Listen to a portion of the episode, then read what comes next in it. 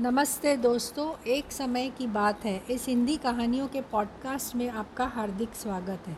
चलिए शुरू करते हैं आज की मज़ेदार कहानी, जिसका नाम है मूर्ख बहू। एक बनिया था। एक बार वह व्यापार के लिए प्रदेश जाने लगा।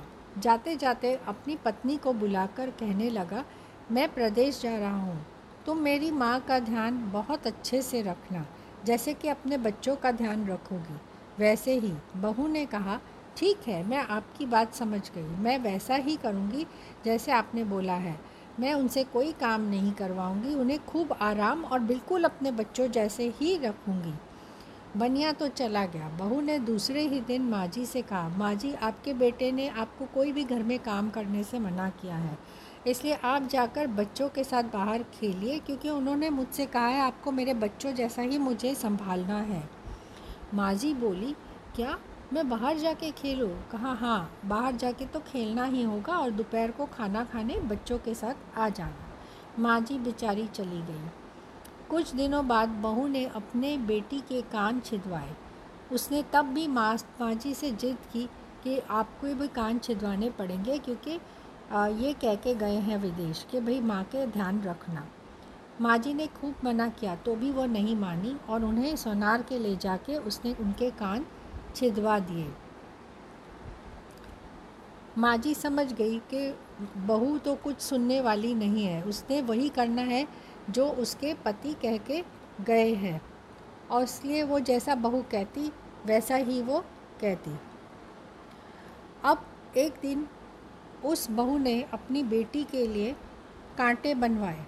तो कहने लगी, माँ जी, आपको भी ये कांटे पहनने पड़ेंगे। मैंने आपके लिए भी बनवाए हैं। तो वो कहती है, सास के नहीं, बेटी मेरी उम्र नहीं है बालियाँ पहनने की।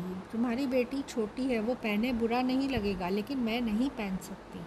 पर बहू तो ज़िद्दी थी, उसने सोचा ना समझा और ज़बरदस्ती माँ जी को बहला फुसला के उन्हें भी बालियाँ पहना दी।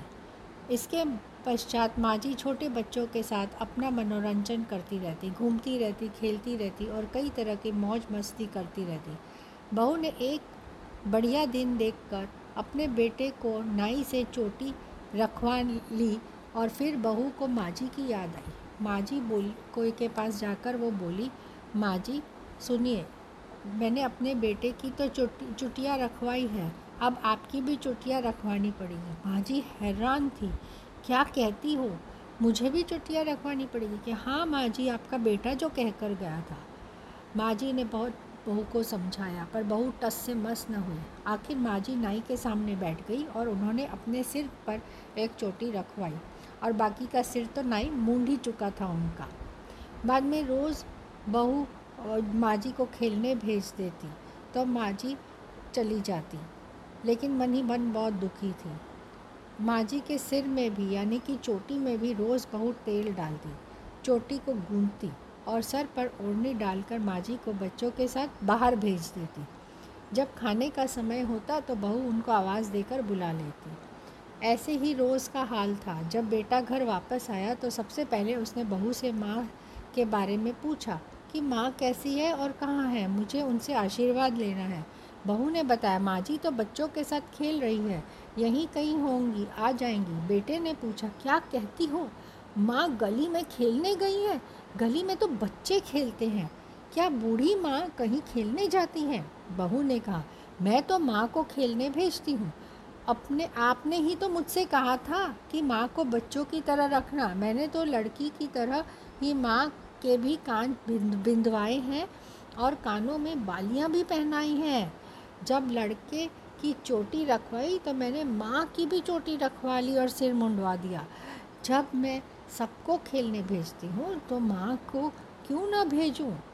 मुझको सबके साथ साथ एक सा व्यवहार करना चाहिए, है कि नहीं पति महाशय पति समझ गया कि उसकी मूर्ख पत्नी की अक्ल का दिवाला निकल गया है। बाद में पति ने के कहने पर बहू ने माँ को पुकारा। माँ जी गली में से खेलती खेलती आई और अपने बेटे को देखकर उसकी आँखों में आँसू छलक आए।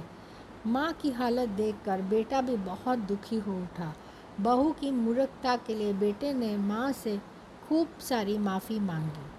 तो दोस्तों, आशा करती हूँ कि आपको यह मज़ेदार मूर्ख बहू की कहानी खूब हंसाती होगी और आपने इसे एंजॉय किया होगा। फिर मिलेंगे नई कहानी के साथ। Happy listening